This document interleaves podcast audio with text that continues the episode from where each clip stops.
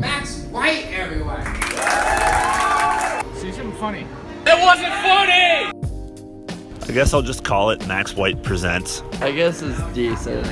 Yeah, Max White Presents will work. Here we are. We're live at the Tenor Trap for Max White Presents. I'm Max White. We're here with a special guest, Mr. Tamer Kattan. What's up, Tamer? Hello, Max White. Yes, dude. Finally got you in New York. What's going yeah, on, man? I'm really happy to be here. I thought this was Max White Presents, and I was expecting a gift wrapped box with marijuana inside. No, it'd be like cocaine or a hooker's toe. Oh, We're not gonna that'd do be it. amazing. None of that hippie shit around here. None of that stuff. So what's going on? dude? How do you like New York so far? You've been here before, but Yeah, but never for comedy. You know, it's been really interesting. Of course, I've, I've been in New York several different times. I've lived in New York two different times, but I've never been New York in New York doing what I really love, yeah.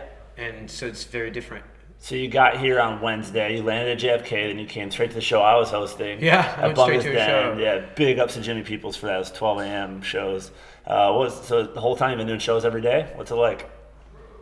It's intense, man. Like it's really funny. It's like uh, compared to LA, it's just so different. You know, like it's it feels pure and it feels real. Like, do you remember uh, Rocky Two? Yeah. When Rocky Balboa wanted to find his groove back, and Apollo took him to the old gym. Fuck yeah. And he was like, "Eye of the tiger." And he sm- smell the sweat. Exactly. Get the fear. New York Yeah. is Eye of the Tiger. New York, it's raw and it's. You have to physically want comedy. You can't just want it on a piece of paper. You can't just want it on your resume. It's not. I love LA. It's home, but there's too many people who think of comedy as a means to an end. Yeah. And I think in, if you're going to be a comic in this city and you're going to pursue comedy in this city and, and you're going to go up the totem pole in this city and be a decent comic here, you got to want it in your bones. Fuck yeah. And I love that. There's I- like I know it in LA too, and I love when I was out there time. Like I do some shows with you out there. It's really fun. Uh, but I noticed there too. There's like almost a cool factor to hanging out at a lot of even Yeah. the open mic stuff here. There's nothing cool about hanging out at some of the open mics that brought you here, other than if you're a comic, you're in fucking heaven. Exactly. But in terms of like scenesters and being a scene, there's Yeah. nothing offering you there. I mean, there's cheap drinks, but that's about it. And imagine, imagine it like here's the way I think of it. Like one of my friends said, "Hey, why do you get upset with, eh, with, with who cares if someone's not totally into it?" I go, "I don't. That's okay. Everyone has the freedom to make any decision they want to make. But for me, comedy is everything. Yeah. Like I don't, I don't have brothers or sisters. I have a mixed religious background. I have a mixed uh, race background. All my life, people have told, have been telling me what I am and what I'm not. Comedy is the first time where I went, "This is what I am." Yeah. Like I found this group of people who are all outcasts, but together, like we're united by being divided. For sure. You know what I mean? This is home. This is community for me. And so for me, it's like being a stripper. And like you stand, we're emotional strippers, and we stand up there naked. And I'm not mad if somebody goes up and strips in a bikini. But I, but I am gonna take issue when they say I'm just like that naked girl. It's like no, you're not. You're wearing a bikini. Get You know that I mean? nipple free. Yeah, Yeah. yeah, and it's okay. You want to dance in a bikini, do your thing, but don't say that you're like me. And You're charge not. me eighteen dollars for a gin and tonic. Yeah. I'm not talking about anyone specific. You're not, and I'm not. I'm not better than anybody else. I'm not. I don't. I, you know, comedy's a, a, a really interesting craft. You, I've met people who I early on in comedy that I was too judgmental about. And I'm like, oh, that person's not good, or that person is good, and later on, the person I thought was bad became brilliant, and the person I thought was good died out. And- Yeah, it's weird how you everybody finds their own roads and goes off. Like I, I really starting comedy because you started relatively late in your life. How how started how, at 40. At forty, okay, you started at forty, and so it's people always ask me, "Do you wish you started earlier?" And I didn't start till I was like thirty-one or whatever Yeah. two years ago was, and uh, or no, not even two years, a year and six and change, whatever. But uh, But I'll make one correction. what's that? I didn't start comedy too late. I think people start comedy too early. Oh, for fuck sure. That's what I'm saying. Like, I, Yeah. I, I'm glad I'm where I'm at because I don't have I have life experience to draw from. And when you have a 15 year old comedy baby, Yeah. no offense, they do get to get good. Some of them, Sure. But I mean, there's an example of there's people I know right that like you're just like, who the fuck is this super jaded kid? Why are you so jaded? You never Yeah. had to work a job. Or even worse, why are you saying things that aren't true? Oh yeah, that's a funny one. And that's that's a tough one for me. Yeah, that's what I think. Probably why. Well, well let's, let's go back. I don't mind character Yeah. acts or things like that. Yeah. I don't mind it, but when someone tries to pass off something that isn't true for true, I I mean, I, I came from an abusive childhood, Okay. so I'm really good at reading energy. I'm really good at reading when my dad's in a good mood or what, when my dad was in a good mood or when he was in a bad mood. I can tell when someone's being authentic, when someone's not being authentic, when someone's being real or not being real.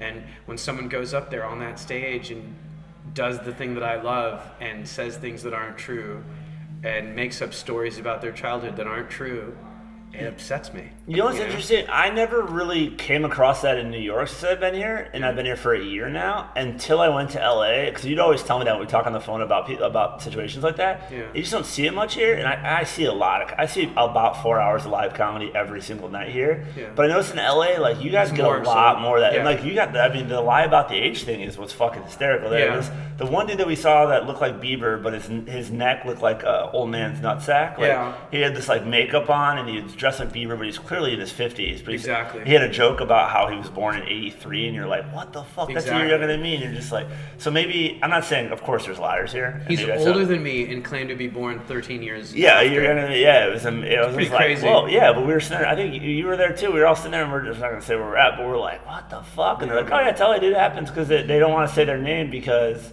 And, and that's okay, Yeah. man. I mean, who am I? You know, I, I'm just, I'm a nobody. I'm Yeah. a nobody just trying to find my way and trying to find my voice. And I, I don't know if I'm right. I, all I know is what feels, all I know is what my body tells me. Yeah. My body tells me what feels good. My body tells me what feels bad. You know, and, and like, I, and I don't, I just don't understand. Same, We're good. Funny, it's the same cat. I know it's a lie, the tenor trap, but you never know what happens though. Yeah. but I'll keep going. Yeah, so it's like a funny thing. Like I, you know, I, I I'm a nobody. My opinion means nothing, and I like that. I like that I'm an all. I, I got my head down. I'm focused on my shit, and I want to get better. That's it. I don't even care if I die in a studio apartment with my pet cats eating my face. I don't care.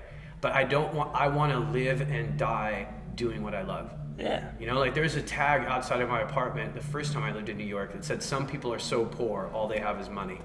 And I think I, I was one of those people. I, and now I don't have money anymore.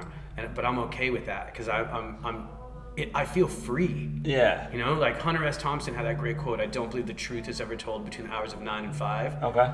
And my therapist used to go, you know, you comics are different. He said, you're the same like other people, but you're different. It's like the difference between dogs and wolves. He's like, people that work nine to five, they don't realize they're kind of in a sort of prison. You know, it like you have you have the HR departments, you have responsibilities, you have bills, you have reasons that you cannot speak your mind, reasons that you cannot express your feelings because of those responsibilities. Now, does that feel like jail? No, it doesn't, because you have a nice house and a nice car and a beautiful wife, and, and, and all those things make you feel like you're free. But nothing makes me feel more free than getting up on that stage and, and saying how I really feel about things. Yeah, that's like one thing I noticed here about going from like a house, which like I still have a house, but like still, and then basically living out of a duffel bag in New York, like Yeah. subletting my friend's place and like all this stuff. Basically, like air mattress life. Yeah. It's like I've never been so happy with so little in terms of like I've got clothes and I go do shows every night. And there's a there's a, a sticker at the Creek and the Cave, which is an amazing comedy club here in New York that we love went to last night. Yeah. But there's I don't know if you saw in the bathroom. There's a sticker there that says uh, you didn't move to New York City to watch TV. Did To you watch see that? TV, I love that that is that it haunts me in a good way every night I close my eyes. Or like maybe if I'm like you know, meet a girl and like any civilian knows what I do within two seconds, just because, especially if you're in the dating pool, like I'm very clear about it. I'm like, listen, I'm a weird person in terms of I go to work every day at 5 p.m. in this firm of open mics, and then I have shows at night, and I'm done around midnight or 1 a.m. depending on what's going on. Uh, but unlike the other people in New York, when I text you two in the morning, it's not because I'm shit faced. Like I, I'm just done with work. You know what I mean? So. But every night I think about taking a night off, I, I that flashes in my head. I'm like, you're right. I didn't move to New York to Yeah. take a night off and go date girls. Like, no, this is fucking med school, and no one takes a night off in med school. You know, you got to just hit it. So, Totally. I like going home and the minute I close my eyes, I fall asleep instantly. yeah, I don't like if I if I lay in bed and I and I'm not, and I'm and I I can't sleep. I don't know. There's something in me. Maybe it's the the blue collar immigrant ethic in me that makes me go, "Well, you didn't work hard enough." Uh, I can see that. Yeah, I've got that. I noticed that too. Like if I'm like uh, even like assisting for friends or like photographers or like helping out, I notice like I can't just sit still. Like especially like if I'm in a capacity where I'm being paid, like Yeah. I'm gonna like organize the gear bag or like look around or maybe just you know like do something. Because it's, I think it's a Midwest work ethic. That's what I've always been kind of hatched up to. Is like, dude, you're getting paid, you might as well be doing something. But you know, it's just a different thing wise. So let's go back all the way to how we met. So I didn't say this in your intro, but you're a comedian, obviously. Uh, I'm getting better at it. Um, Knock knock. Yeah, there you go. And uh, so you were uh, feature at Dr. Grin's, which is my home club in Dr. Or in Dr. Grand Rapids. In Grand Rapids, I was hosting the night. That's how we That's met, right, yeah. right? And I remember like talking to you right away because you were relatively. Uh, what's the word for it? So you're a California comic, LA coming up from out of town though, but you were talking. We were talking about show counts because you just come back from Europe because you lived Yeah. there and worked there in, com- in comedian and for for comedy. And the weird thing is, like, we were talking about show counts, which is, for people that don't know, people in comedy all the time say, like, how long have you been doing comedy? And a lot of people say 10, 15 years, you know what Yeah. I mean? The difference is, is, like, people like that, and there are some great people that are definitely justified, but where I'm from, there's a lot of people that have been doing it for 10 or 15 years, but maybe get up once a month. You know what I mean? And so there's a European style, which am I right in saying this, though, where there's, like, they're like, fuck this, like, I'm not the same year. Like, my year, my Sure. personal year is Max White, it was like over 650 shows my first year. Like, That's amazing, So it's yeah. different, thanks, but, like, it's different than, like, this dude that, like, may, maybe didn't do 100%. comedy for four years. That- I mean, in England, there's a line of guys going to an open mic, and the booker is sitting there looking at them, going, "How many shows? How many shows? How many?" Shows? And they walk up, they're like 300, 400, 5, and these are all guys that have been doing it one year. But it, like somebody's 300, somebody's 50, somebody's 45, Yeah. somebody's 250. Those, are, but those are all quote unquote one year comics. yeah. It just depends, you know. It really, it, it's like, uh, you know, it's, it's the difference between somebody saying, "Hey, we both do drugs," and somebody smokes pot, and the other person shooting heroin. Yeah, for sure. it's like Totally different. That's a very similar uh, comparison. It seems like too, because I was all in, like, like, and I didn't think I always knew I wanted to do this, but I didn't know that it would be as fast as like I didn't know I'd be moving to New York inside Yeah. of a year of doing comedy, and like still six months I'm in New York because it's like there's nothing else for me. And is that how it was for you? It's just all encompassing.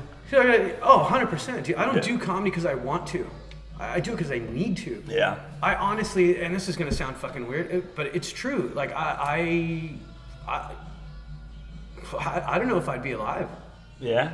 I, I'd be scared to stop comedy because I think I might kill myself.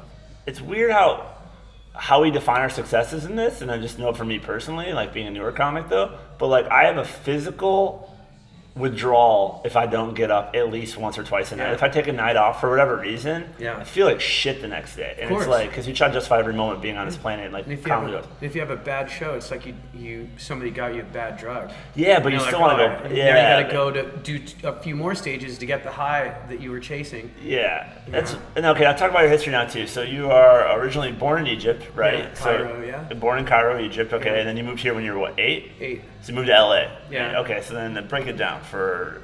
So we moved from Egypt to Los Angeles. My dad had lived in America first, and uh, to try to raise money to make sure we came to a stable apartment or place to live. Uh, my mom used to like trace my hand in letters so she could show him how much I'd grown. You know, like it was pretty fucked up. Like, they, like we had to be a. That's why I, I think people really don't understand how hard it is to be an immigrant and, and how much people sacrifice. You know, and and in that time, I think my dad had, uh, you know, Egypt. There's no opportunities in Egypt. You know, a lot of people say, "Oh, tourism is ruined in Egypt because of terrorism." Like, that's not the that's not the biggest problem in Egypt. The biggest problem that that hurts Egypt is when talent leaves, not when tourism leaves. All the most talented people in Egypt leave, and they go and they, they make the economies better in England and better in France and better in America and better in all these other countries. Yeah. So Egypt could be doing better, but it doesn't because of the corruption People have to leave. there. So we, we came to America because we had to. And then when we came here, we lived in a pretty bad neighborhood. Um, you know, we lived up, we literally moved to Sunset and Vine. I mean, Oh, I remember looking out the window and seeing prostitutes and stuff. And, and in Egypt, we lived in a really safe place in this big apartment in a fancy part of Cairo called Garden City, you know, where politicians and celebrities lived. Yeah. It's like the Beverly Hills of Egypt. And then we were staring at our window and looking at prostitutes. What do you think that does in terms of like your experience as like a growing boy? Because you're you're, you're eight years old. You're you know you go from cushy stylings of Egypt. Sure. Is it now? Obviously, you're seeing different in terms of like a, a worse surrounding in terms of atmosphere. Yeah. But like inside the household, did it remain the same? Like, could you have been in it Egypt? got worse. It Oh, got worse. lot- it got a lot worse. Okay. Well, the inside the house was harder than outside the house. I was a kid when I left Egypt, so I even though there was a big difference in terms of socioeconomic class, I didn't look at people in Egypt as wealthy and people on you know on Sunset and Vine as poor. I didn't look at that hooker and judge her because I was just a kid. You know, so to me it was just a woman, a sad woman, and a, a rich person was a happy person, and a poor person was a sad person. But I didn't look at them as any different. As a matter of fact, I probably wanted to speak to the sad person more, and I wanted to make them smile. Like I, th- I think I always had that in me. I didn't like when people were sad, and uh, you know, and then and then we got here, but unfortunately, the stress and strain on my dad. Like I, I'm, I mean, I'm I'm in my 40s now. He got to America in his late 20s, and he didn't just have to take care of himself. He had to take care of my mom. He had to take care of me, and and he was abused when he was a kid, and never went to therapy, and saw some horrific shit in war, and had PTSD. Didn't talk to anybody about it, and took it out on me. You know, I, I I'd come home from school being beaten up, and he would have this anger not towards me towards the kids that were beating me up but his plate was so filled. He, he, he was juggling so much that when i came home and it added one more thing he had to take care of i angered him. And so i'd come home with a i mean i came home with a black eye. Uh, well one time my dad gave me a black eye and then i went to school and i tried to cover it up with makeup because i'd always hide my beatings from my mom and then these kids were like, "Oh, that kid's wearing makeup," and then they gave me another black eye. Oh fuck. I came home with two black eyes, and I had one from my dad and one from the kids. I had one from the inside of my house and one from the outside of my house. The only time I felt safe was in the street. Weird. On my way home. Now, were you like? Did you have a lot of friends when you were younger, or no? No, no. I mean, that's the thing. People are like, oh, after 9/11, people hate Arabs. That's why. It's not true, man. When I was in, in America, the first time I got to America, when they talked about gas prices being high on the news, Yeah. I'd get jumped at school.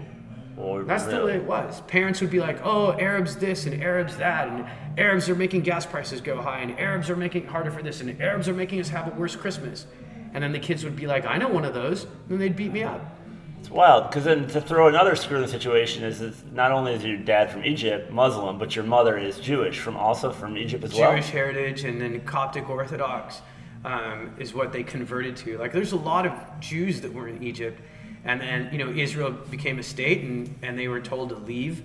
But some Jews were like, no, this is where I was born. This is where I was raised. I have friends. I have family. I have a business. You, it, it- nobody didn't just go and move to this new uh, plot of desert. Yeah. A lot of people that were Jews were Jews culturally and not religiously, and so they were like, no, I'm staying. And the loophole was you could convert to Coptic Orthodoxy, which was like an Orthodox uh, form of Christianity. Egypt was Christian first. A lot Yeah, because this is when Nasser nationalized, right? Yeah. It's okay. Okay. Yeah. Gotcha. Uh, and it was just a crazy uh, hodgepodge of a place. You know, Egypt is, I mean, they call Egypt Umm el Dunya, which is a phrase everybody in Africa knows. It means mother of the world. Okay. And like, I mean, Jesus was born there. there. There are smells in the streets in Egypt today that Jesus smelled, you know, including like a double apple hookah. Yeah. That was around when he was alive, and the smells of that tobacco are the smells that he smelled. You know, it's just it's a it's a really wild, amazing, amazing place that really does still feel like the birthplace of humanity. Now, how does that going from there? Like, was there like because you you know there that's not interracial, it's like interreligious relationship, inter you know interfaith relationship is basically Mm-hmm. Sure. what it's called. Is there any like hate on either cast on that Oh from God, outside? dude! Every every story about the boogeyman in Yeah. America, in Egypt, the boogeyman was a Jew. Really? Every story about every evil person, the Jews, the Jews, the Jews. Arabs blamed the Jews for everything, Jews blamed Arabs for everything. And I was this kid in the middle going, I have family on both sides, so the stories didn't work on me. I was like, uh, you know, when a virus outbreaks and there's one person who didn't get sick, Yeah. I was that kid. I was the kid that wasn't getting infected by hate because I had people on both sides. So what initially looks like everybody always reacts like, "Oh my God, Jewish mom, Muslim dad. Oh, how painful for you." And I go, "No, it was the opposite, man.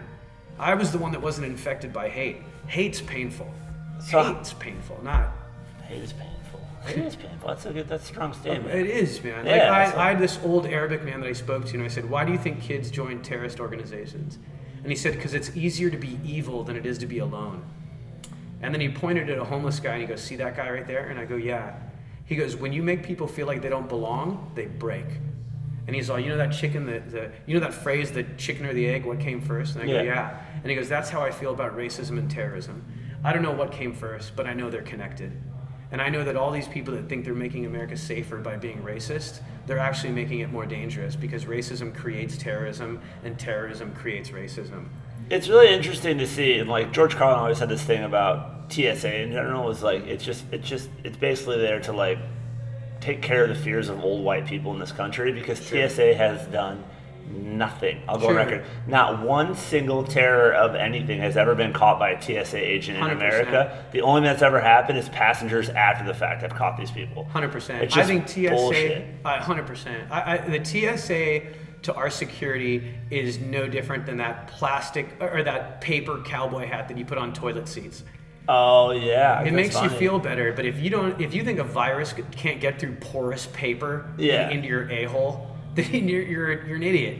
I kind of I, I feel better using uh, one of those paper covers than I do going through TSA though, because I like these like ten dollar an hour employees Sure. trying to fucking chat me up, they're gonna break me. Like it's, Sure. it's a joke. And, Sure. and, and one of my friends is uh, I love you, Ian, but he works for TSA and he has like lifelong government benefits, and it's just crazy because. One time we were uh, at this airport and like I started getting fucked with by a TSA guy and I'm like, "What the fuck is your problem, man?" And I look over and it's like Ian Sparta because Ian was laughing. He just happened to see me at O'Hare. No way. And I was like, dude. But then I'm like, meanwhile, like ten people that fucking Yeah. should have been stopped got through. And like, oh yeah, that, there's there's no one gonna happen. Yeah, and I have a weird opinion about that because I'm big on people like, oh, who do you hate, Max? Like, I, I really don't invest any energy into grudges or hate because I think the grudge thing.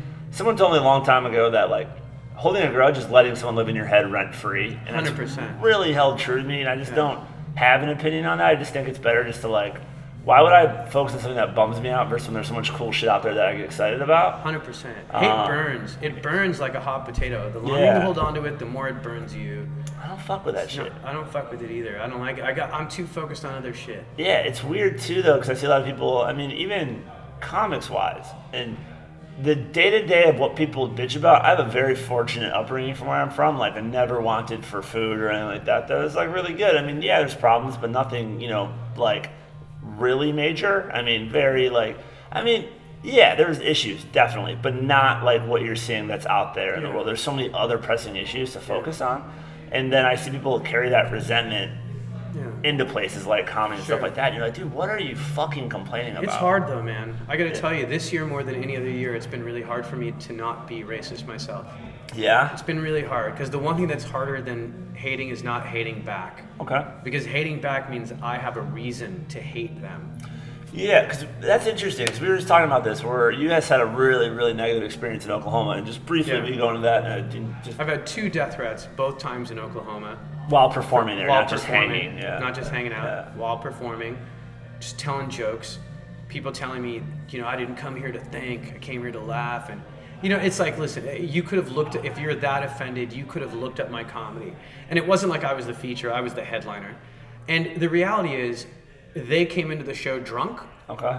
They didn't research who I was. They just came to see a show, and that's okay. There's nothing wrong with that. But the it you cannot have a free country and not and also have a comfortable country. True. Freedom. If you want to have freedom, then you also have to accept that you're going to be uncomfortable sometimes because other people have to be free too. Yeah. And uh, for me, it's just been people don't understand what racism. I don't think unless it's really happened to you. I was beaten to a level. I have scars on my face, man. Like when I shave, I have to be careful how I shave around this one scar on my lip. Every time I'm in a hurry, that same scar bleeds again because it's a lump on my lip. And, and, and they didn't, they beat the love out of me. I'm 46 years old. I've never been able to, to be married. They, they, they beat the love out of me because I don't trust people. My father did the same thing to me, so I don't, I don't trust. And when I'm with a chick, I'm waiting for her to fuck me over. And so they've robbed me of ability to love. They've robbed me of kids that I might have had, of a family that I could have had. That's all been taken from me. And yeah, I'm fighting that now and I'm going to therapy and I'm trying my best, but it hurts, man. It really hurts. Like I have a friend who's like, uh, you know, I look at the Trump page and, and I see which friends like it. And I'm not like, I don't think like those people are evil. But what I do think is, I don't trust those people anymore because I now know that those people are not people that value my life. And so I know that um, I might be their friend, but I'm a second class friend. Do you I'm not a good enough friend for them. Now, do you think because of your past and like being a violence has that makes you more sensitive to that though? Yeah, So- of course. I so- know it's a flaw. And Yeah. I know that sometimes I'm wrong. And I know that sometimes I overreact. But I can't control it. It's like some. It's like PT. I have PTSD too. Yeah. And when someone says, "Oh, I'm, I just like Trump's page because it's entertaining," that's even more offensive to me. Okay. That's even more offensive to me because it's it's like saying I'm a nice person. I didn't vote for Hitler, but I'm just listening to his speech. But I'm going, I'm a Jew hiding in a basement. You know what I mean? But even worse, it's like it's. I, I, it, it's just it, there's nothing worse than someone making you feel like you're not you're you're not equal.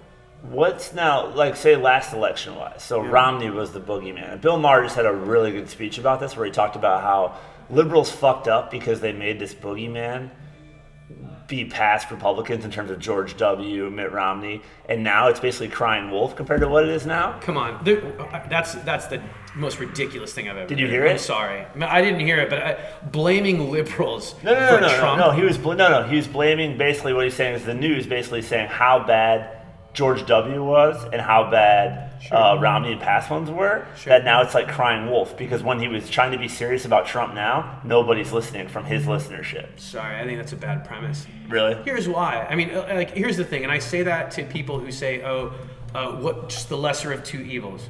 No, it's not the lesser of two evils. Regardless of what party you support, no one would argue anywhere in the world that this particular election is not the most disgusting, filthy, dirty, embarrassing election any any country has ever had. This is horrific. It's up there like Idi Amin style. It is I mean, Idi Amin style. Yeah. but I mean, I mean, dude, I got I got fired from Subway for calling someone an asshole.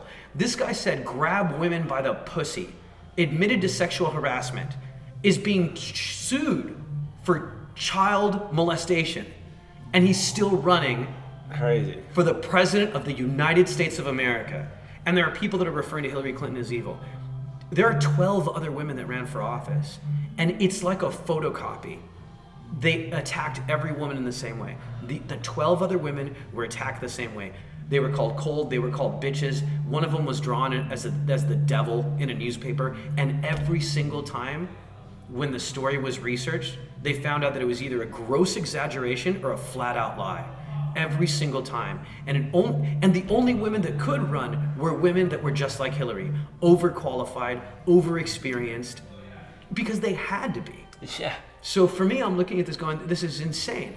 Here's the difference between. So here's the thing. We said this is the grossest, most fucked up election we've ever had. Both parties would agree with that. Okay, so let's talk about what's different. Hillary and Trump, the lesser of two evils. Really? Hillary ran before. It was civil. Hillary ran and she ran a tough fight against Obama. It was so civil that she humbly accepted a job offer from her opponent and became Secretary of State. So what's new? Trump. Trump's what's new.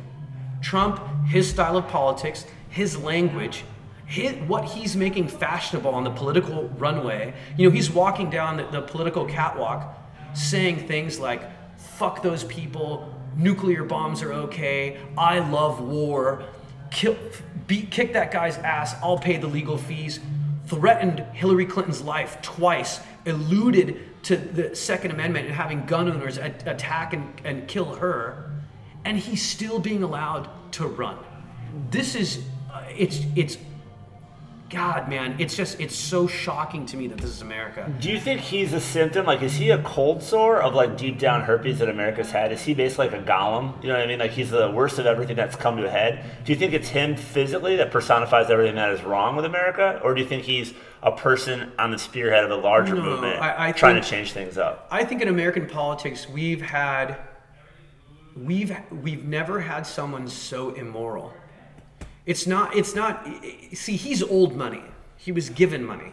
Yeah, but he's, he's not. No, he's Queens. He's not old money. He's well, like I mean, yeah. his his great grandfather was a millionaire. His but, father they, was a but millionaire. they're diet millionaires. They're not like real Fair enough. Rockefellers. Well, yeah. they're not Rockefellers Yeah. necessarily, but when I say old money, meaning he's he doesn't know what it's like to be poor. True. Never. Yeah. He didn't earn what he was given. Yeah.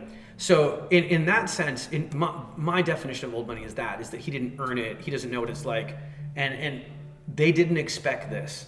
You know, it's like it's like if they decided that the Miss America pageant was going to be decided on on votes, and then all of a sudden a woman showed up and she decided to walk naked and do a sex act on stage, and all the other contestants were like, "What? You can't do that." And all of a sudden, a, a porn star wins Miss America, and everybody's like, "Oh my God, what happened?" And, and I'm, not, I'm, not, I'm not putting down porn stars. Don't get me wrong. I'm, I'm just bringing in that somebody brings in a different set of rules, and because there weren't things set up to protect, you know, like this guy's a flat out liar, and Yeah. I, the only requirement I ask of a presidential candidate is that what they say must be true, or at least it, not. I mean, this guy. That's a, I mean, but standards wise, historically, that just would not hold up uh, since the beginning. But this is at a level that we've never seen. Well, I think it's more facing. It, it, it's more blatant. It's like Dude, the guy said Obama's responsible for ISIS. so the guy still questions the the eight year seated president's birth certificate. Exactly, and then Yeah. and then said he was wrong, Yeah. and then he said he was right again, and then Yeah. you know. And here's the problem: it, he is taking advantage of a population of people who have been waiting for an excuse. They want an excuse to not blame themselves. They want because here's if you have a country that admittedly has not been investing in its education, has not been investing in, in its healthcare, has not been investing in its corporations and its industries, and then a few generations later, you have a bunch of people who are uneducated, angry, unqualified for the future. Yeah, they're, they're going to want an excuse. Yeah. And that's what they're doing. This is the same thing is what happened when black people became free and Irish people were like hating black people because black people were taking jobs for less money. Yeah. This is the same thing that's always happened. It's interesting when you were just talking about It's the 13th Amendment all over again. What's that's a good point. What's interesting is that that we live in like you know uh, we live in a great country. Meaning it's a good, great country, right? But we still live in a country where our bridges collapse.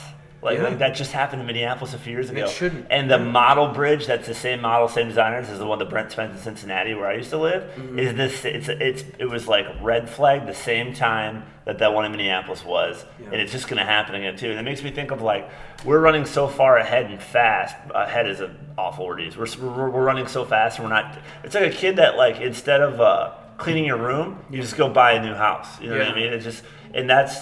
I think that now for the first time, the difference between like the, a lot of the Trump people I I guess people he's targeting. So in the '70s, Carter was a, a, essentially the first candidate that like called the evangelicals. He was like, "Hey, listen, these people are going to not only support me, they'll vote too." My problem with this is I'm afraid because what I see here in New York is a lot of people. You'll see in open mics, you'll see in comedy shows. They'll be like, "I don't even know anyone that votes for Trump." Well, I'm from where a lot of people are voting for Trump. You know what I mean? Like a lot of people in the Midwest are going to be the votes of, hmm. and I see that as the difference is those people in the Midwest are actually going to go vote. I mean, even if it's for Trump, doesn't matter. Here, I'm, I'm not so sure that people are actually going to get up because it's a lot of shit talk here, and I don't, I don't believe they're going to get up and do it. I don't know, man. I don't know. I, I hope you're wrong. Yeah. I hope you're wrong, and I, I think you. I, too, I yeah. think you, I think you will be. I, I believe in this country. I, but I also believed in England with you know when Brexit happened. Uh, You believed in Brexit? huh? You, you, you were for I believed that? England would not. Yeah, okay. Would not exit. Yeah. Um, I, I was shocked by it, but the difference between England and here, Yeah. um, and why what you're saying is does take effect in England, but I don't think will work here is because England only has one big city. Gotcha. There is no second city in Yeah. England. There's only London. People argue that it's Birmingham. Incorrect. Birmingham is industrial at best. Manchester, culturally okay, but population size isn't there. Bir- uh, Birmingham is like 90% East Asian, and it's not. It's just not a second city. It's not Yeah. a proper second city. We have LA, we have New York, we have Chicago, we have Miami. We have a lot of big cities Yeah. in this country, and we have a population of, of minorities who have all experienced racism, and we're already getting a test run of what Trump is like.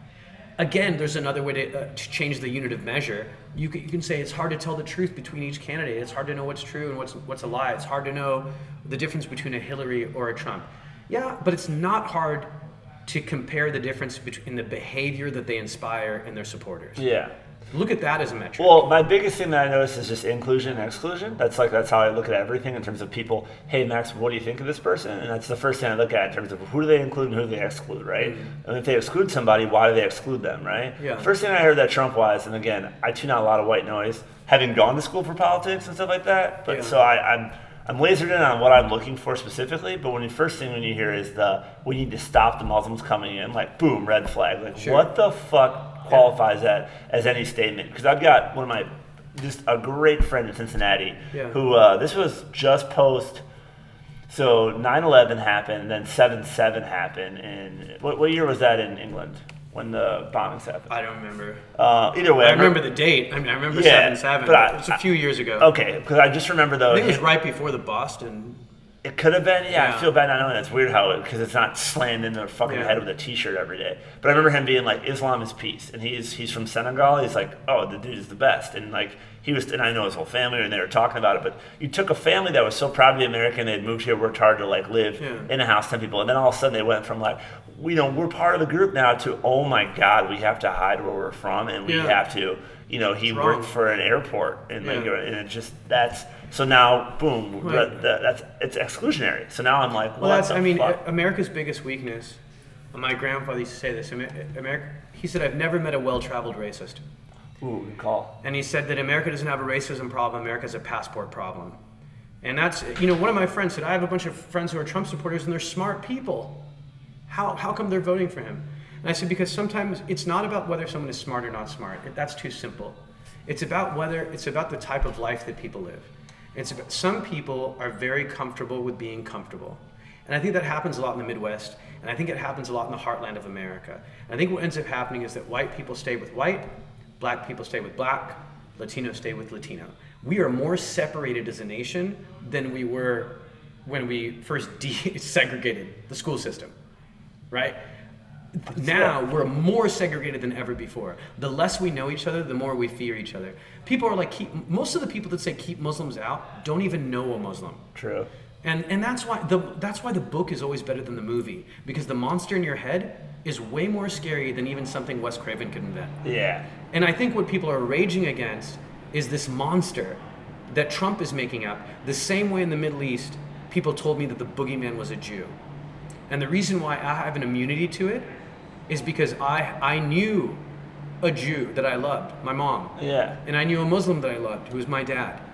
And that's I think that's the only way we'll have peace in this country is when people start to get out of their comfort level and start to actually try to be friends with people that are different than them.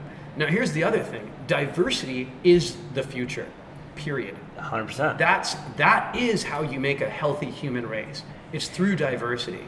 I mean, you can compare a mutt to a purebred dog. Bulldogs can barely breathe. Mutts are smart. They live forever. Yeah, for they sure. heal. My grandfather used to say say this this same thing. He said ideas are like DNA. If the only ones you mix together are the same, you're going to come out with things that are messed up.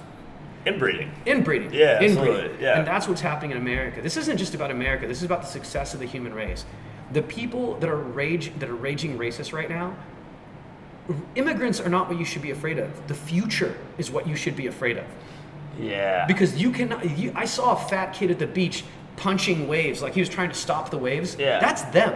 that's that, that's you are funny. not stopping this. He's a window licker. You wow. are. He's yeah. a window. Yeah. There is nothing. If there, if there are racists listening to this, I promise you, there is nothing you can do to stop the browning of America, the blending of America. I like There's blending better than browning. But what I mean by browning Yeah. is this: black will become lighter, white will become browner. What I mean by brown is the middle, is the mix, is the soup.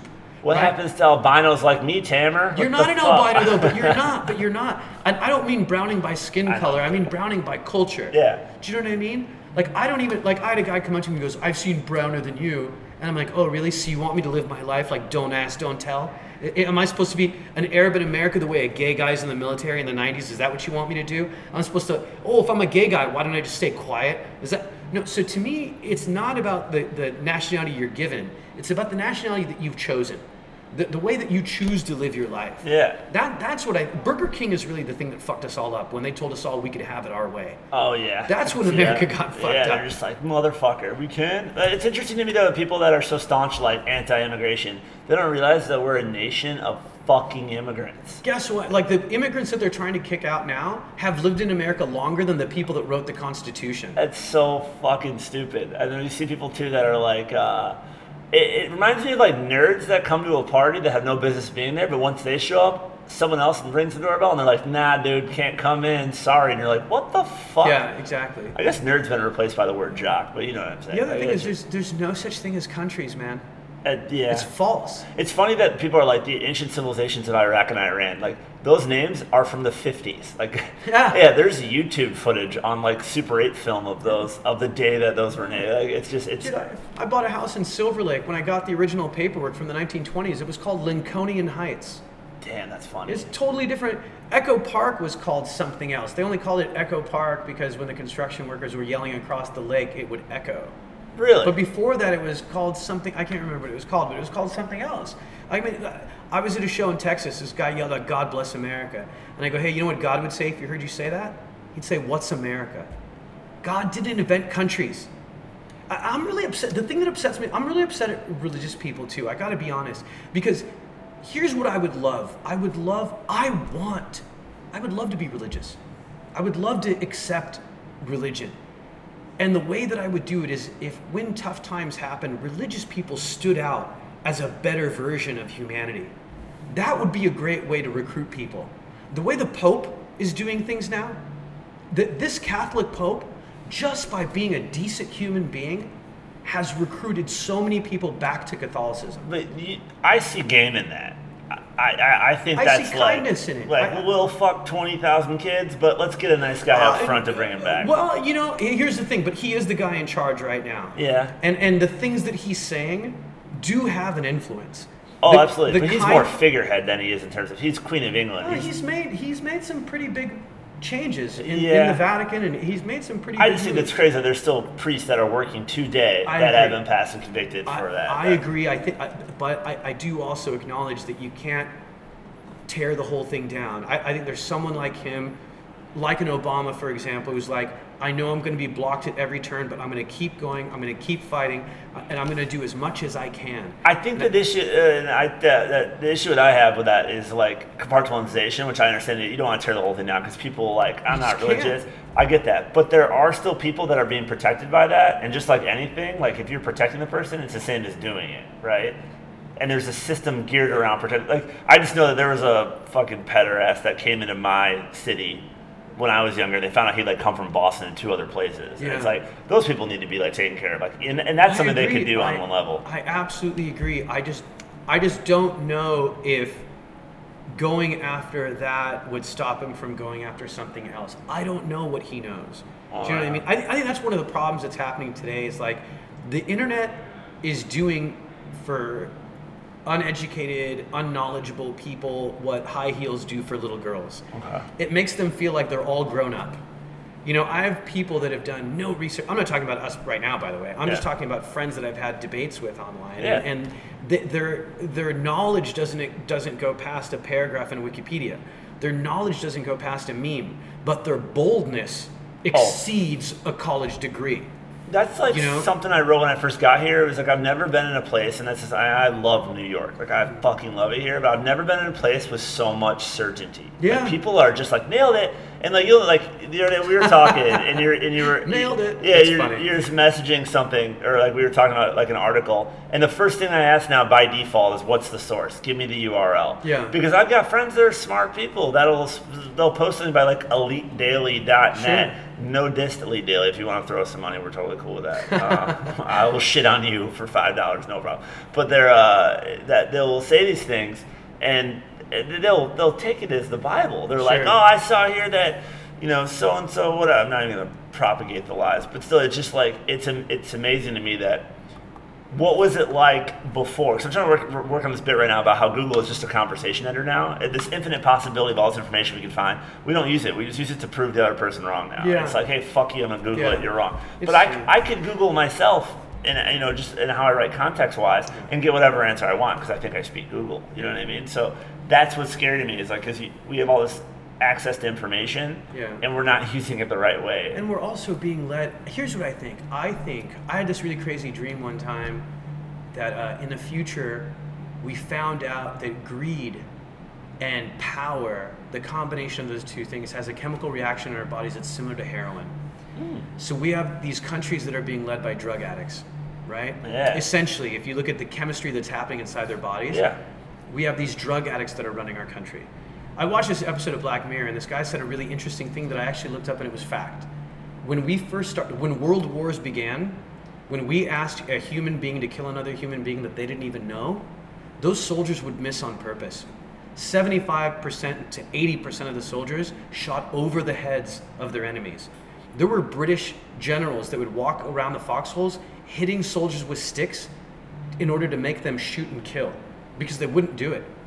And then the governments got better at convincing people to hate, at teaching people to hate, at, at creating one enemy, one face. We're not invading Iraq, we're going after Saddam Hussein. Uh, we're not going after the 12 people, 12 people that, that hit the towers in 9 11. Yeah. We're going after Osama bin Laden. Yeah. We had a face like a video game. Yeah, you know what sure. I mean? America hates soccer because we don't like ties. We want resolution. We want a winner, we want a loser. That's what America is.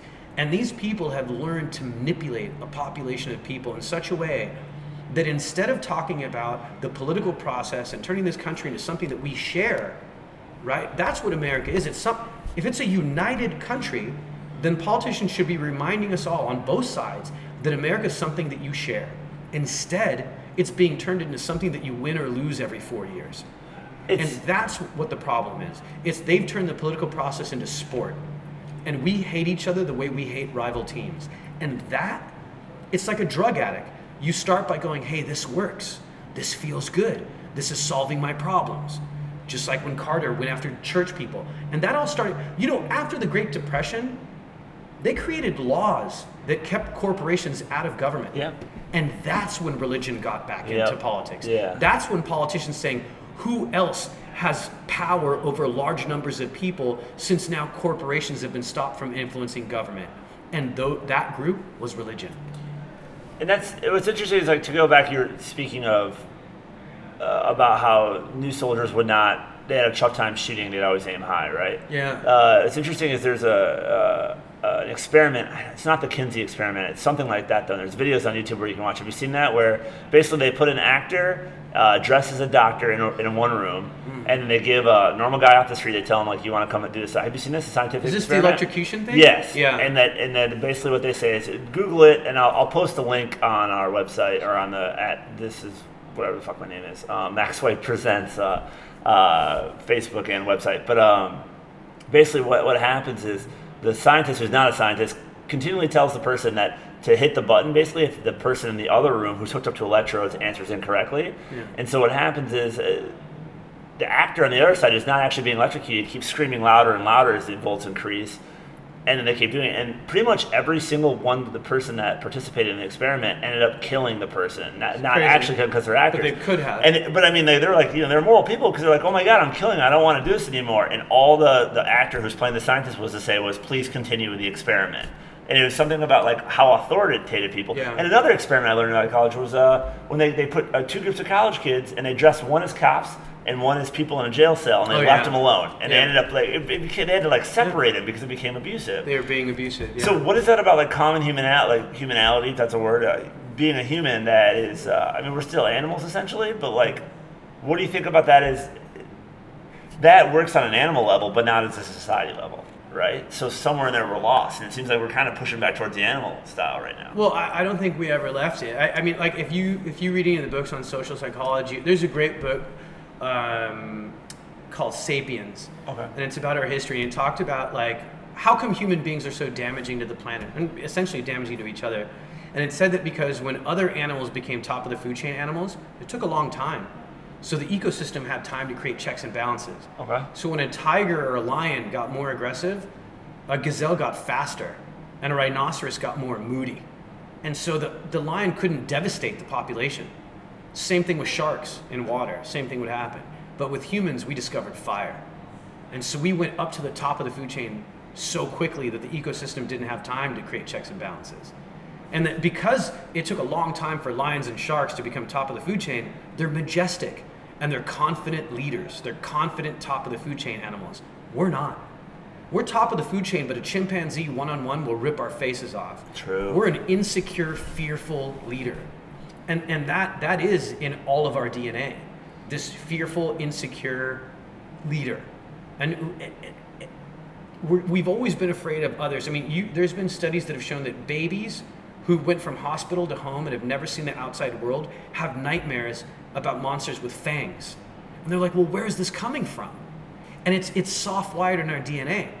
Because when we were cave people, Oh. monsters had fangs. That's interesting. So it's almost like when you buy a computer and it comes with preloaded software. Yeah. We have preloaded software to be afraid of others, to be afraid of outside predators. But we've evolved out of that. Now, as human beings, we can choose to try to evolve out and keep evolving forward, or we can choose to go backwards. And, and, and in America, sometimes because we say this phrase, we're number one, way too often, we treat other countries the way the Ford Motor Company treated other automotive companies from other countries.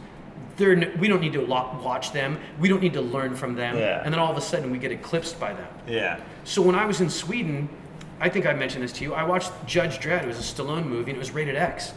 Two weeks later, I watched a Swedish movie where the guy had his cock out, and it was rated PG. And I was sitting next to a kid, and I'm like, "What the fuck?"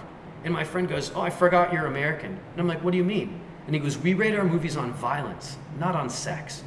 He goes, "I'd rather have my child watch a man make love to a woman than watch a man kill another man." And I went, holy shit, man. It made me feel like an animal. And it, and it was this default software that was in my brain because I grew up in America and I never questioned it. But when I went and traveled, it's like being in New Jersey. Now I have a good view of New York. Yeah. When I left America, now I could see America. We're a beautiful country, but sometimes there are things that we can do better, but the only way to do those things better is to have a little bit more respect for the other countries that share the planet with us. Especially now when a lot of the problems are not problems that can be solved by one country. A lot of the problems that we have now are global problems. We need cooperation. We need someone who has like international diplomacy, and we need people that have mutual respect. You, like these, these are problems that we need to solve together. Cancer, AIDS, all those things need the collective intelligence, the collective wisdom of the entire population. That's why I wish we'd get invaded by aliens, because then and only then would we all remember that we have more in common than than not. That's interesting to say. Like one of my friends uh, is really big into like reading about aliens and Mm. like extraterrestrials and like celestial stuff. Yeah. And uh, they're talking about how in a theoretical world where aliens maybe did exist, we wouldn't even register as like a level one society just Yeah. because we still have violence. Yeah. Because violence is such a basic form of like it's it's archaic. Basically, it's left over And it though. feels bad. It does. It doesn't feel void good. I f- physically, it's like when before we knew that cigarettes cause cancer, people were going, "I don't feel good," and I Yeah. think that's what. Ha- I mean, I found myself walking down the street in New York and being really friendly to people, saying, "Hi, how are you? Hi," and I didn't. I was like, "Why am I being so friendly today?"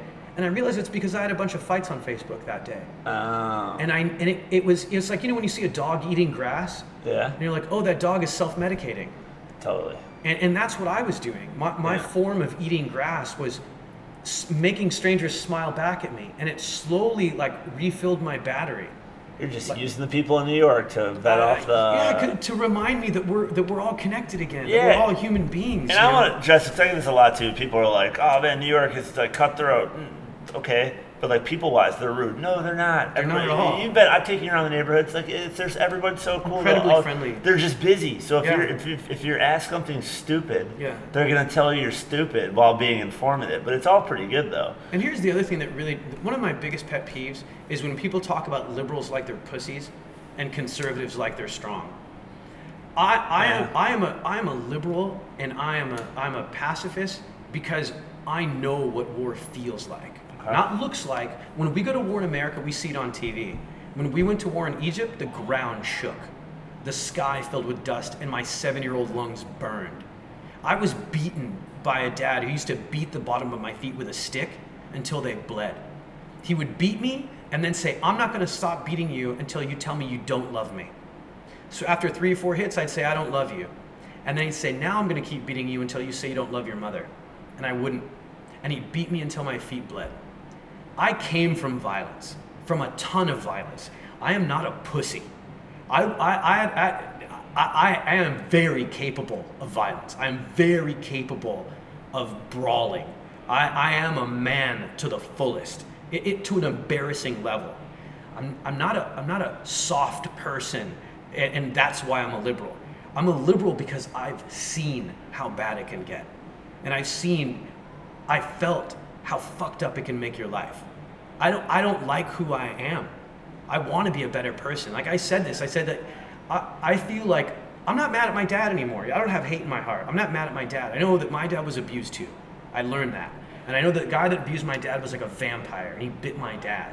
And it turned my dad into a vampire. And then my dad bit me. And now I have to go to therapy to learn to be one of the vampires on Twilight. You know what I mean? It's like David, when I used to watch The Incredible Hulk as a kid, it, I'd cry because I was like, that's my dad. That's my dad. And, and, I, and it was the first time I had empathy for him because I go, my dad is David Banner. He doesn't want to be the Hulk. And that music, that whistling when he'd walk down the street, like hate is bad, man. It's and it turns you into something that you shouldn't be. And it's and someone who's liberal, I, I want to get rid of this reputation that liberals are pussies. We're not pussies, we're not overly PC. Some of us have seen some shit. Way worse shit than these people that stockpile guns and ammo and, I and kind of feel like talk. that's a relatively new development in terms of like society wise, Mm. liberal being a pussy, because before it was the thinkers. It was the Yeah, people that were like, so I think that's as someone that, you know, drank the Kool Aid in terms of being here on 9 11, uh, seeing people chant four more years followed by like bomb Saddam, bomb, like all Yeah. this shit going on. I don't remember, and again, I was younger, so maybe uh, it wasn't there, but it didn't seem to be like the collective idea of like liberals are pussies. You know, Yeah. I, I remember very civil like discussions with like my dad and his friends about They like to be, D- yeah. Dukakis and uh, the first Bush running, and I remember is that, no, or was that Reagan? It doesn't matter, but uh, but I just remember it being such a place where, and, and also I was raised in a way too, where uh, person's politics are their own, and you just don't discuss it. I remember that. Yeah, I remember there's some anonymity behind who you voted for. Yeah, I remember, like I just remember like uh, talking to my dad when I was younger, and I said, "Dad, who should I vote for?" And he goes, "Max, I'm gonna tell you this once: you never ever ask anyone that because Yeah. it's no one else's business, and you find out what's important to you, Yeah. and then you vote that with, with what goes with your heart, let your conscience be your guide, Sure. essentially." But I'm wondering. So, as someone that used to that is like working on anger problems, or you know, has a past with like the violence and like that, do you find yourself? Is that just you to like to, to engage on Facebook with the arguments like that? Is that is it helpful to you to do that? Do you find you like a No. win in there? It hurts. It, it, it exhausts me. So, so me. I guess my question is why? Is it something you have to do? I have I have friends who who will will tag my name on a post because they want me to defend their point. Okay. They want me to help, and so I do. You know, I feel like I'm a, I'm an emotional beast of burden, Okay. and I've just been holding my breath until this election is over. You know, I I'm not a political comic because I chose to be. I'm a political comic because political comedy chose me. Yeah. I, I don't want to be a political comic. I used comedy to make friends. I used comedy to have people stop beating me. Yeah. I had the guy that used to kick my ass every day. Finally, I made fun of him, and he said, "If you stop making fun of me, I'll stop beating you up." That's the way it was. That's what comedy always was for me. It was, it was to connect with people. I'm an only. Ch- I was. I the first time I felt loneliness, I was nine. You know what I mean? I've always been a lonely person. I was an only child. My parents both worked two jobs. I was a latchkey kid. I was always alone, alone, alone. And normally, when you immigrate to another country, it's your religious group that becomes sort of your social network. Well, we didn't have that, so we had nothing. So like I, I my I used to talk to myself for hours. I had imaginary friends. I had all- the, the loneliness was deafening. You know, so I don't like using comedy as a way to push people away. Okay. I, I don't want to do that, but but I will speak up, and, and now more than ever because now I'm doing it for something that's more important than my comfort. I'm doing it for people like my mom, uh, because she. I'm doing it for people who can't abandon the accent that I've abandoned. I'm doing it for people who look like they're from. You know, who look like they're from their country of origin when I no longer do. Yeah. You know what I mean? Like I, it's not fair, and it's not right, and it's not human. I don't want to forget this part, but but this is where I start wrapping up here. But I Sure. remember during Arab Spring when that went down, you went over there and performed in Egypt. Yeah. So how did that? Just break that down. How how did that whole thing come across? But but I mean, how were you? How were you? Uh, there was some guys. Uh, they wrote a CNN article, CNN article about some kids that started a comedy group and called Fuck, uh, Fuk Yourself. Uh, Fuk in Arabic means release or unlock, uh, but fuck yourself and Fuk yourself is pretty close. It was Yeah. kind of a clever name for the group. Um, shout out to those guys in Cairo. And um, I emailed them. I, I ended up looking them up online, seeing if they had a Facebook fan page. They did. I emailed them and I said, "Hey, I'm really proud of you guys. I think what you're doing is really brave. It's what essentially stand-up comedy was illegal, and they were not only performing stand-up comedy, they were teaching people stand-up comedy, and the next day having an open mic for people to go up and just vent and release. And and I always knew from performing for the troops that there's a difference between performing for people that want to laugh and for performing for people that need to laugh. Big difference. And so I told them I was proud of them, and then they said, "Hey, we looked up your videos. You're a real comic. Don't just be proud of us. Come help." And uh, you know, I, I felt like a, I don't know, I felt an obligation to do it. You know, and my mom was really scared um, because she knows that when I go to Egypt, they don't look at me as an Egyptian. Yeah. I mean, just the other night, I was at this Bedouin tent restaurant in Brooklyn, and I walk in, and they're like, "Oh, we're closing up. It's only to-go food now." I go, I'm a, "Come on, I'm Egyptian." I start speaking to them in Arabic, and they're like, "No, you're not." and I'm like, "What do you mean, no, I'm not?" I go, "I'm Egyptian." They're like, "No, you're not." And I go, "Yes, I am." They look at me in my face and telling me what I'm not. It's like someone looking a black kid in the face and going, "You're not black." Yeah. And I'm going, how dare you? Like it's so incredibly offensive. It makes you feel invisible. Yeah. You know, but it's um, it's it's been my burden, but it's also been my gift to to not have a nationality. I, I'm the white crayon in the box. Yeah. You know what I mean? Like where no one's claiming me, and it's um. So I, I like that I got to choose my nationality. You know, I got it, it's it's like being an orphan and getting to pick your own name. You know, it's it's kind of nice. But I, I hope we evolve out of this because I think I think we're better than this. And here's the way I think of it too. This is exact what we're doing right now. How do you think the terrorists feel about it? I think it's exactly what they want. I think this, and I said it from the day one, we'll never be attacked again in that way because they can never do any better. We are right now. Well, here, This- is what they wanted. Well, that's because the whole goal was for them to change our life for the worse, and it's unquestionable because now we have TSA, and it's fucking awful for someone to fly. but it's, fly- no, it's more than TSA. No, I We- get that, We literally but- hate our neighbors. Oh, now, I get that, you know? but but an actual systemification of something where they, we're employing hundreds of thousands of Americans to Sure. be dicks to other people that are Americans on a different level, I- I and then now it's gets growing into our home lives where it's like you know Yeah. that person looks different. Yeah. The home life bothers me more than TSA because I guess for me, having spent a lot of years in Europe, I've seen TSA like uh, behavior at airports Yeah. in Ireland, in in the UK, in Germany. All of, like terrorism is new to us, but terrorism. Terrorism no, is and I not saw it. I, I was actually like uh, speaking to somebody when I was in the Middle East, and I was talking to a like, guy at the airport, and uh, he was laughing at me because I took my shoes off, and he's like, "You're definitely American." I'm like, "Yeah, I know," and he's like. I was like, you guys don't do that here? And he's like, no, not at all. He's like, we, we, we go to college. He's like, we, we study, psychology, body movement, language, everything like that. He's like, we're trained to look at people, not do stupid procedures. Yeah, but also they live in a place where if you- if you are the type of person who, I mean, you know that you can go to college if you're of a certain social class. Yeah, and, for sure. And and here it's not that way. Yeah. You know, all all I have to say is like this: like I, I remember being in college one time, and I loved a girl, and she loved me, and there was another guy that loved her, and he couldn't break us up, so he made up stories, and he made up lies, and he found a way to create a fight between us. Yeah. And we were young and stupid, and we didn't know. And he created jealousy, and he created infighting, and that's what people do. It's just like on reality shows like Survivor, when you know you could, you could compete physically and try to prove yourself, and Yeah. that's really the intent of the competition. But then there's these people that come in and they're sly and they're sneaky and they're tricky. And I think what's happening to us right now is is another act of terrorism. I think Americans hating each other is exactly what the terrorists wanted to do you know, because we are too big for them to take head on. So instead, they turn us against each other.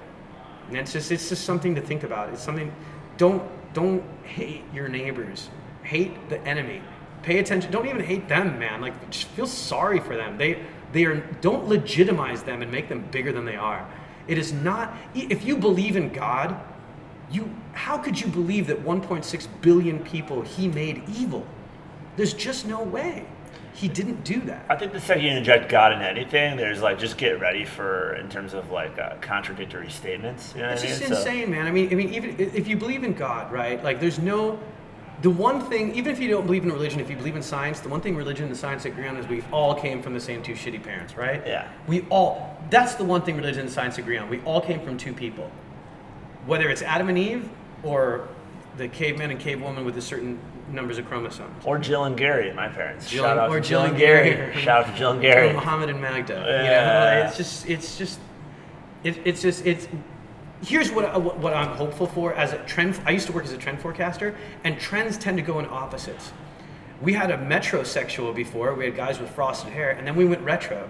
We went from a guy that painted his hair to a guy with a beard that looked like a lumberjack, Yeah. and that's the way trends tend to go. So I'm hopeful for two things. I'm hopeful for the return of metal and punk rock Yes. and anger in, in young people Yeah. that, that brings out good, great music again. And I'm hopeful for kindness. I think we're missing kindness again. And I don't think being kind makes you weak. I think being kind makes you strong. And there's nothing scarier than a serial killer that has manners. You know what I'm saying? Well, you know, I'm just saying that, that's right. Like manners are. It's, uh, I'm it's Dexter, right? I'm like a total asshole, but I'm huge on manners, and I think that's just something that goes in. Okay, so it's Monday right now. Tomorrow's election Tuesday, right? yes, sir. Sunday we go to Europe. We're gone. We're Next going to Sunday, London we. London. Yeah, we're going to London, and then uh, possible other places too. We're not sure. It keeps changing. Maybe Paris. Uh, we, yeah, maybe yeah, Paris, so maybe we'll Berlin. see. Though. So uh, basically, we're worried because Tuesday, uh, do the right thing, America. Uh, hopefully, America will. I, I don't. I'm not worried. I, I don't. I, I'm not worried either. I think it's, but I. I don't think there's going to be. I'm doing this election thing tomorrow, and I don't think there's going to be an like. It's not going to be done tomorrow night. It's going to be a say- Wednesday thing. I will say one thing. I, I, I think out. that oh, when Obama won, there's this thing called moral licensing. And when Obama won, the country became more racist. Because they said, now we have a black man in office. We're not, we're not racist if we say this shit. It That allowed people to be more racist. So much. It I was gonna so much. happen. Yeah. And I think the same thing's going to happen with women when Hillary wins. And I, I think it's up up to like comics and other people. When the media dies, uh, comics win. Uh, because people are looking for a voice and they're looking for an opinion and they're looking for perspective. And I think that the, the less the media is respected, the more the comedy is. And it's up to us guys to support our sisters that are out there and to and to help fight what's inevitably coming next, which is a huge, a huge amount of sexism. Yeah, I had this really cool, like cool thought. My best friend's Luke. He uh, had a daughter recently, and I thought about this like like like very recently, a few months ago. And uh, I was saying, I was like, wow, how cool is this that that girl, growing up right now, will never know what it's like to not have a female for a possible president Yeah. or president tomorrow. You know what I'm saying? Like that that alone, like never mind fucking emails and whatever you're gonna talk about though, but just the fact that that is like okay, shows me progress in the scheme of things. I, I see like a lot of other white noise, you know, I too. agree. But um. If I- she wins. That's what I'm saying. Well, that's why I said the And possibility. even of- if she yeah, wins, yeah. we're still 53rd in the world. Oh yeah, we're people fuck- that have yeah. had female leaders in important government And positions. past guests with Eric Kelly, it's always interesting to talk to him because when people are like, "Come on, can't we let this racism shit go?" Like you realize there's still people that are breathing right now that were drank out of separate drinking fountains. course. Like, and it's so fucked. And it's like, and they're like, "Ah, so long ago." Nah, dog. Dude, a Like, month ago in Oklahoma, a guy stood up in the audience and called me a sand N-word, and then his girlfriend went up to the bouncer and said, "You're pretty good looking for a colored boy." that This person- is a month ago They have in. Oklahoma City. That's crazy.